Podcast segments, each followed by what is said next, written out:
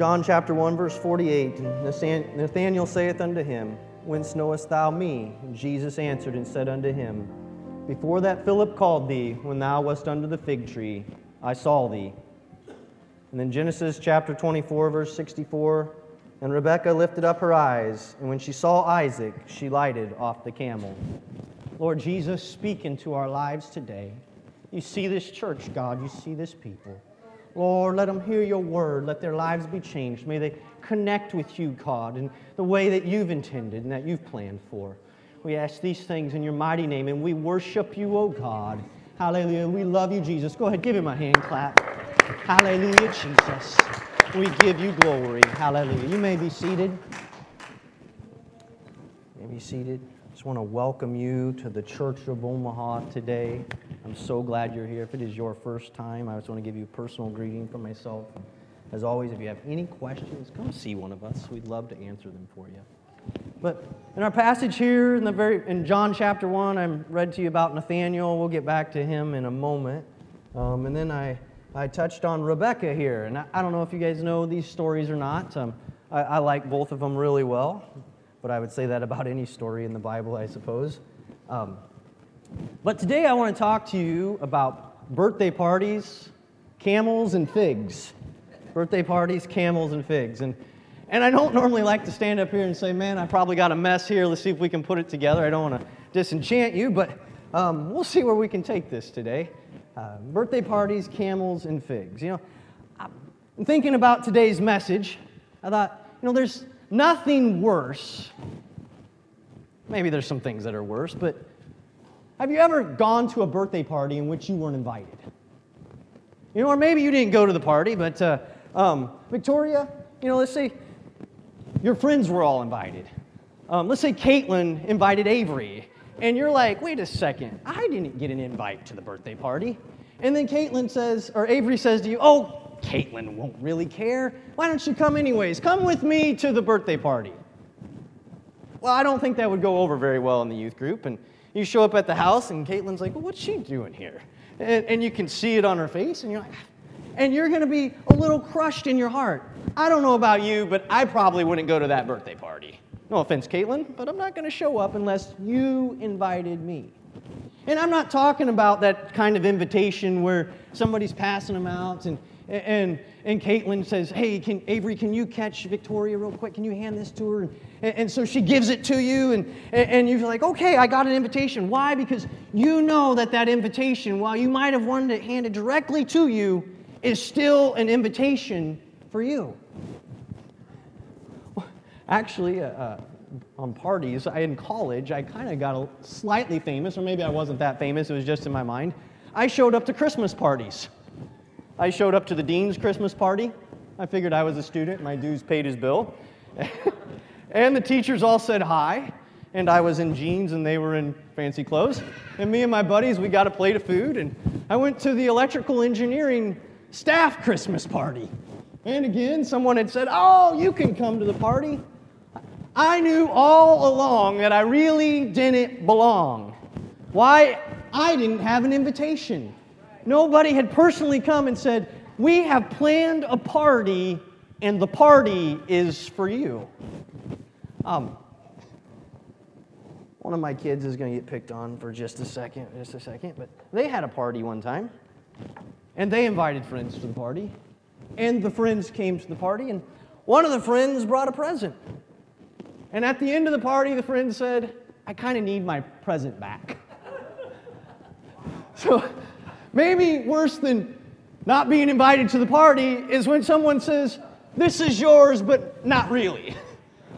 You're my friend, but not really. I, I would like to give you this really cool thing, but now that you got to see it, it's mine.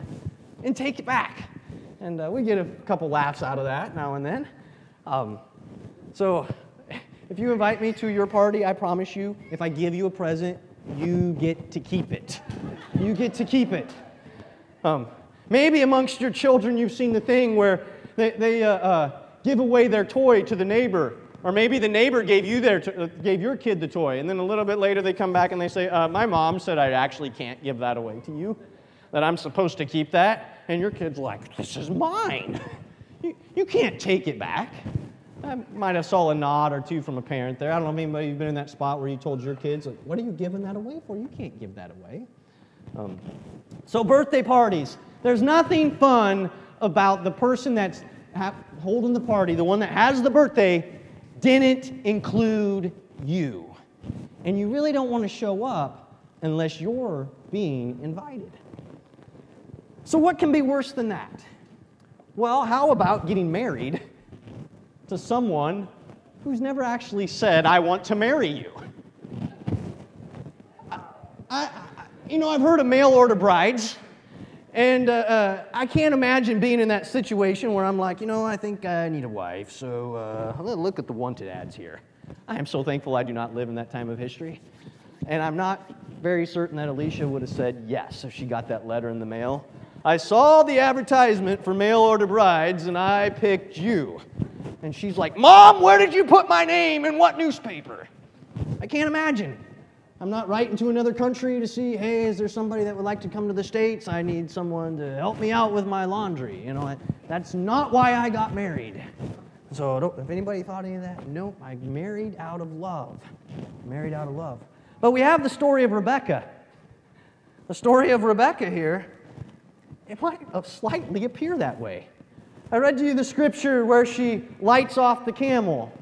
Actually, when you look into it, nobody's hopping off a camel. The King James uses this word lights off, and, and she more than likely, when you look into the word, fell off the camel. And suddenly I see a lady up on this camel going, nobody helped her down off this camel. How did she get in this situation? Why was she falling off the camel? Well, a man showed up to the well one day, and he gave her a bunch of gold, and she gave a bunch of water to him and to his camels, and they invited him to her house, and and and the family uh, uh, gave him a big meal, and he said, God gave me your daughter to marry my master, or my master's servant. And, and he gives a long story, and he tells them about how this is a God thing, and then he says, they say, well, if she says she'll go, she can go. And, he, and they're like, wait, do you want to go? And she's like, sure, I'll marry a guy in another country that all I've met is a servant who told me stuff about him. On the other side of the spectrum, you have Isaac. Isaac didn't even ask to get married. His dad said to the servant, you know, I think my boy needs a wife, and I want you to pick one out over here. So are you ladies really excited about maybe, maybe your parents will do that? They'll find somebody. They'll send someone off to, I don't know anybody out there that's, any ladies that aren't married. If you're looking forward to somebody just deciding you're going to get married and they're going to find someone for you, maybe some of you guys out there. That's not how we're going to do it in our house.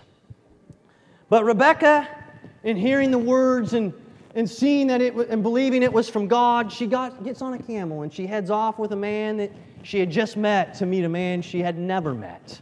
A man she didn't know anything about until that the day before. And she's riding along, and she doesn't have the big uh, uh, um, group of servants behind her from her house. Nobody's gone ahead to prepare a place for her to, to stay at. The family didn't inspect her rooms, and and she has a servant, but but she's kind of all alone in this thing.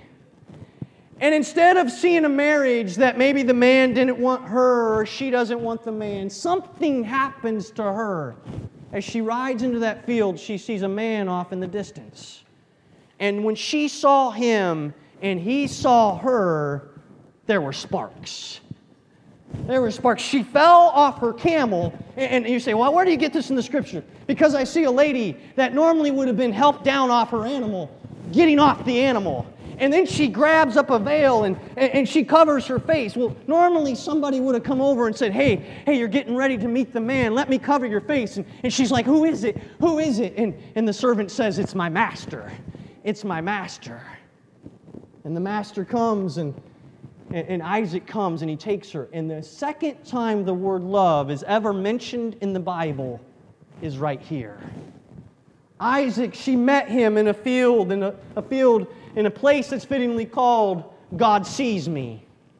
And Isaac, you, you wonder, why is he in this field? Why is he away from where Dad lives? And what is he doing wandering around? I, I often think of Isaac as maybe being a little down and depressed in life. His mom had died, and, and, and life was out of sorts. And he was in a place where God sees me. And, and, and he looks up and he sees Rebecca.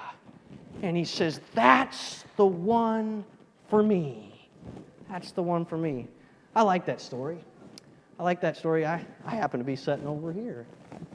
And uh, and I looked across the church and I saw my wife right over here. And I thought, wait a second. And I noticed her right away. And I'm sure she noticed me. I'm sure she noticed me. She hasn't shared that part of the story. Um, but I'm sure she did. And then being, trying to be a good saint of God, I was like, wipe that from your mind. Worship Jesus. Be her friend. And so we were friends up until we said, I do. And then we're still friends. You can be encouraged by that too. Um, sometimes. Um, most of the time. We're friends. We never say to each other, I love you, but I don't like you. We don't say those words. Wait, I might be, what? No, I'm, we're teasing right now. We have said those words. Um, but what is worse than maybe getting invited to a birthday party you're not welcome to is having to marry somebody who didn't look across the room and say, I really love that girl. I'm attracted to that girl. Or the girl that marries the guy and she's like, what is my family doing? I can't stand that man. That is horrible. I would never want to enter that situation. So how do birthday parties and camels and a lady who, who entered into a pretty blind situation but met a man who said, you know what, I love you. I love you and you're going to change my life. Together we're going to make something special. They did make something special. They they had Jacob and Esau, and the name Israel is the name that God gave Jacob. And you have the nation of Israel today, and, and we are called the, the people of Israel, the spiritual family. What does that have to do, though, with our story? Birthday parties, camels, and, and figs. When I see the word fig, I think of fig Newtons, and I don't really like fig Newtons. Um... But that brings us to Nathanael, who we read was sitting under a fig tree. Now, Nathanael wasn't invited to a birthday party, or not invited to a birthday party. And Nathanael wasn't getting married, but Nathanael has a friend named Philip. And Philip, Philip is off over here, and he's at a place where Jesus is. And Jesus, Jesus... we see in verse forty-three of John chapter one, findeth Philip, and saith unto him, follow me. Now how great is that? I've picked on the ladies over here. How great is it that the creator of the universe put on a human body, came down, the one who threw stars out everywhere, and said, follow me. Like, that blows my mind. You guys are like, yeah, I grew up in church. I got that. You know, no, God said, follow me. I'm picking you. And when you look back, you're like, there was twelve people that were in like the pretty select group. And he picked Philip? I'm sure the other guys were like, Philip? What did Philip do? Philip, he used to steal my lunch at school. Philip, he he's two French fries short of a Happy Meal. Like, what up with Philip? And, and God says, I want you, Philip. I'm not saying anything about you, Caitlin. But Victoria, she's like, well, where's my invitation? Why does she get a follow me? And I don't get a follow me. And, and we don't read anything that Nathanael had, had heard about that. But I do find it interesting that, that when Philip comes to Nathanael, he doesn't say, come see a man who said, follow me. Instead, he said, he, instead he tells him, and Philip findeth Nathanael and saith unto him, we have found him. We have found him. You know, that really is so true in life. Because sometimes when you come to church or when you came to church, you're like, my life was a mess. I, I, I didn't know how I was going to put everything together. But then I found Jesus. And when I found him, everything changed. Oh, my life was no longer the same. Oh, I went back into my home, and, and yes, the bed was in the same spot, and I had the same clothes, and I had the same job, but something was different. I felt something different in my heart. My thinking was different. I went from being depressed and down to, to I, I, I don't know, something just feels different in my life. I got a little pep. I got a little joy. That, that struggle I was going through, it's, it's not so hard anymore. Things are lighter. I... found something. I found someone. I found Jesus. I found Jesus. But the truth is that Philip didn't find Jesus. Jesus found Philip.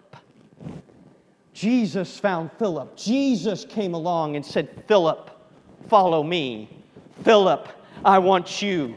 Philip, I'm everything that you've been looking for, everything you ever desired. What, what did Philip say? He fulfills all the law. He fulfills all of the Bible. He fulfills all of the prophets. The, what, what Moses talked about. Come and see. Come and see. Nathanael, he hears this. And Nathanael, it's like, what?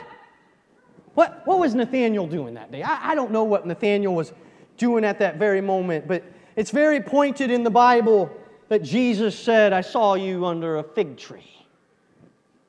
Some writers have supposed, and some Jewish information um, supposes that maybe Philip was a baby whose mom had actually put him into hiding and had laid him under a fig tree at the time that Herod was going around and having the baby boys killed.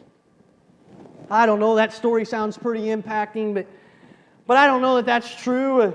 Perhaps Philip was uh, um, going through a hard situation in life. Maybe somebody he loved had died, or someone was super sick, and, and he was just sitting under the tree. Maybe Philip uh, was down and depressed and thought, well, you know, what's the point of life, and where am I at? I don't know what Philip was thinking. Maybe he was just hanging out under the tree. I, I think it was something more than that, because Jesus specifically says, under the fig tree. Under the fig tree. But when Philip finds him, and Philip hasn't been connected or anything, he says, hey, I know you didn't have Jesus come and meet you. I know that, uh, um, I know you didn't, you weren't there when he said, follow me. None of that. Philip just says, hey, I want you to come. I want you to come and meet Jesus. Church, it is vastly important that you share with other people that Jesus wants to meet them. I think of those words that uh, Jesus told Thomas, you know, blessed are those that haven't seen me and yet believe. Philip, or Thomas, I know you've seen the nail prints, and I got the feet here, and I'm meeting you today. Oh, but blessed are those. They, they weren't there at the party. Somebody didn't say, come along with me. Oh, they, they didn't even have the opportunity. They weren't alive then. You know who that is? That's all of us. We weren't there. Some of you didn't grow up in church. I happened to, to basically be born in church. My parents were in church. I think I was in the hospital for a couple weeks. Um, maybe I had a little swelling. I don't know. Maybe that's the problem. But uh, um, but my parents, they brought me to church right away. I remember feeling the presence of God as I would play at the altar, and my and I have a distinct memory in Fremont of being over there at the altar and, and the power of God falling. Now I wasn't I wasn't all holy. I was playing. My dad was praying, and people were praying around, and I just felt it. And I was like, "This is God. This is God." And I felt Him. Oh, but maybe you didn't weren't raised in church. Maybe you didn't have those moments. Maybe you have questioned and you've wondered. You've been like Philip. You know what Philip's first reaction was? Dana, you know what Philip's first reaction was? Not Philip, but Nathanael. Philip come along and said, Nathanael, so if you're Nathanael for the moment, he goes, Nathanael, come see Jesus. Come see the one that Moses talked about, that Joseph talked about, and come see him. And Nathanael goes, a guy out of Nazareth? Can can any good thing come out of Nazareth? Really? I, really? Just come see. All the way there, he, he maybe was the skeptic. He was wondering, really, what possible good thing can happen here? I'm afraid that sometimes, as church members, we hit a spot in our walk with God, and we hear the word preached, and we hear the message go forth, and we've prayed many, many times, but someone says, come see Jesus. Come give Jesus a shot at your situation. Come give Jesus just a chance at your condition. And part of us just wants to say deep down on the outside, we're like, oh, I have faith. Lord, help my unbelief. I got this. But on the inside, just a little bit, we're like, mm-hmm, really? Or maybe I'm the only one. Maybe I'm the only one that's been there. Philip says, come and see. And this brings me to an exciting part that has marked out in my Bible, and then I echo, or uh, um, and has echoed in my heart. Come and see. Come and see. Because as Nathanael comes to see Jesus, he maybe thought he was a tag along. I don't know if Nathanael thought, I'm going to sit in the back row of church. I'm going to be at the back of the crowd. I'm, I'm going to listen in. I'm going to give it my best analysis. I know the scriptures. I've got it memorized. I, I'm going to figure all this out. I'm going to put Jesus to the test. We'll see what kind of teacher he is. If he's the real deal that Philip talked about. Oh, but hallelujah, Jesus walks up to Nathanael. And he says, hey, Nathanael.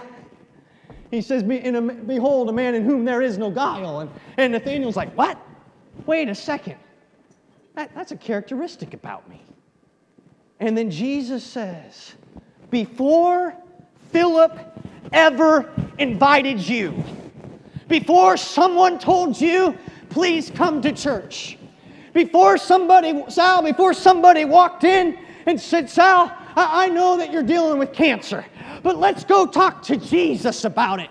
Before you ever got on the phone with Pastor Powell and said, hey, I've got some news that's not so great. Hallelujah. Oh, before you ever knew there was a Jesus, before someone ever invited you to church, before the doctor ever even told you you got some bad news or you thought that you should, should maybe go get a test. Oh, Jesus is saying, I saw you. I saw you when nobody else saw you. I saw you when you were that little child and you were abused. I saw you when your mom and dad were put down and they thought that they were nobodies in the world. Oh, I saw you when you were just an apple of the, in your mother's eye. Oh, when she held you and she said, this is the sweetest baby, and you were in the privacy of a little room when you couldn't even, didn't even know that reality existed. Jesus is saying, I saw you. Nathanael, I saw you. I saw you in those lonely moments. I saw you when you questioned God. You see what Jesus did right there when he met Nathanael in our passage. Is he was saying, Nathanael, you thought that you were just a tag along invited to the birthday party by the other friend. Oh, you... you Nathanael, you, you went through some rough moments. Oh, somebody gave you the birthday present, and then they took it back, right? Nathanael, you didn't feel like that you were picked first. You were last on the team. You were the last one, and well, everybody has to pick someone to play kickball, and I'm over here, and I'm no good, but they have to pick me. No, Nathanael, I'm Jesus, and I've come to meet you face to face. I'm about ready to bring this to a close if musicians want to get ready.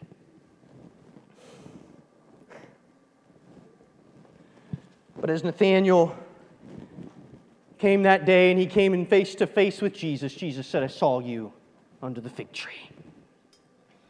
And right away, Nathanael stepped in from a moment of wondering, of arms crossed, of being a little critical, of being a skeptic, and he said, wait a second. Nobody else knew about that moment. Whatever that moment was, it was clearly identified by the fig tree that Jesus or that Nathanael was under. And, and, and he was caught by surprise, and, and, and he immediately calls him Rabbi or Master. And he says, thou art the Son of God, which literally means God in the flesh. And then he says, thou art the King of Israel, which is a prophetic reaching back of the word that was given to David. He's the everlasting King. He said, you're it. You're everything that I ever wanted. You're everything that I ever hoped for. And you, Church of Omaha, if this is your first time or your four hundredth time that you've been in the presence of God, oh, you maybe weren't like Thomas and seen Jesus face to face, but Jesus is saying, I saw you. and I was with you in every moment, and not with you just to leave you in your misery, but I'm calling you today. Jesus answered him and said, Because I said unto you, I saw you under the fig tree, believest thou not? Thou shalt see greater things than these. And he saith unto him, Verily, verily, I say unto you, hereafter you shall see heaven open, and the angels of God ascending and descending upon the Son of Man. That was reaching back and into what Jacob would have saw when he was asleep, and he, he saw what, that, what we call that ladder, but what would have been like, looked like a temple. And he said, This is the house of God. This is Bethel. I've encountered the house of God. I've encountered a connection with God. Jesus was literally saying, I am the house of God. You're going to see that. I'm going to be something in your life that you never thought you could possibly have. Oh, I can't get enough of Jesus, church. I really can't get enough of Him. This world is not my home. Some of you may put all your hopes in the U S Constitution. You know what? You might think I'm being sacrilegious. I love our nation's history, but you can have it. My end is not we the people. My beginning was, before anyone else saw you, Lucas, I saw you. Before anyone else saw there was purpose in your life, I saw you. You see, my dad had had his moment. I'm just my dad's son. Colton, you'd have said the same thing. Well, yeah, my dad, he had his moment. The church heard his testimony. My dad, yeah, he prayed for me. But as you were reiterating your testimony the other day, God came down and He said, I know that your dad had his moment. And Colton, you've had moments before, but you're having a moment right now. God brought you in. He inserted Himself into your dream. He was able to push aside all the things that the world would call impossibilities. And even in a dream, He came down and He said, I'm Jesus. I'm in your life, Colton. Oh, it's a wondrous thing that really, truly blows my mind that the Creator of the universe cares about my bills, what the neighbor kid said to me, my anxiety. Oh, oh you know, I, sometimes we get worried about a, a pain or a hurt, and they're legit. And God's up there, and we're praying, God, you got to touch my body. And He's like, you're just fine. You just don't know it yet. But I got it. And I also want you to know at your worst moment, when you think this is the worst way that life could be, I am still here. And ultimately, I have prepared a place for you in me, because I'm the temple that eye hath not seen, that ear hath not heard. But you're going to see something in me that can't be understood or explained. But it's joy unspeakable and full of glory. Today, this moment's for you. God wants to meet you face to face. If you want to throw that picture of Finn up on the board here. You see, I had my moment when I was twelve. But a couple months ago, and Finn told me again today, he said, for the fourteenth time, God's filled me with His presence. It doesn't take Him but seconds.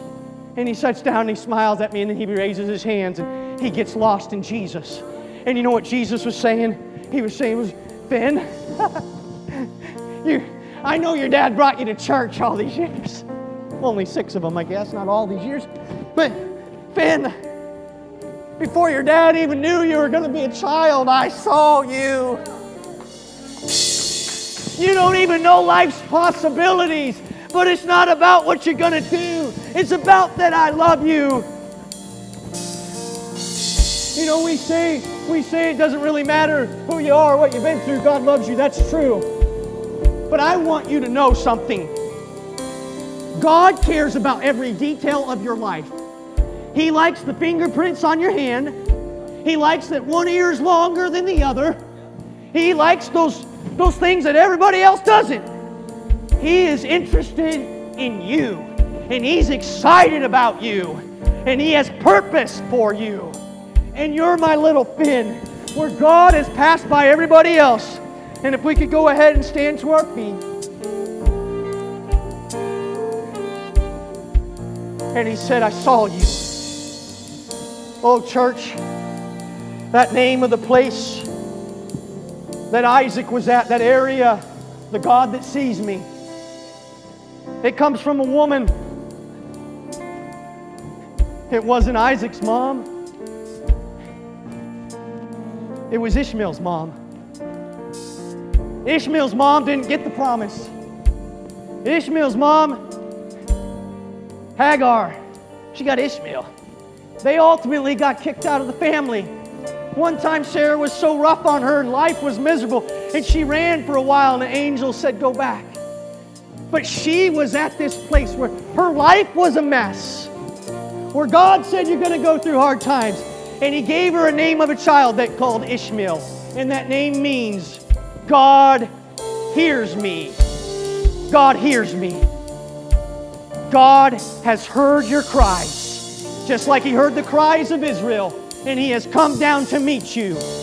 But before she left that place of God hears me, she had an understanding at Beer-lahai-roi, God sees me. He doesn't just see Abraham. He doesn't just see Sarah, who's going to be the father of Isaac, who's going to be the father of Israel, and going to, out of the lineage of there, be Jesus who changes the world. God sees me. And so from the back to the front, and all this audience, if you could raise your hands up towards heaven. Go ahead and close your eyes. I don't care if you've been in Pentecost for eighty years. If you're the most holy apostolic out there, or this is your first time, right now connect with the God who sees you, because you matter to God. Everything about you matters to Him. He's got a personal invitation for you, and He's saying, wherever your moment has been, before they saw you, I saw you. Hallelujah, Jesus.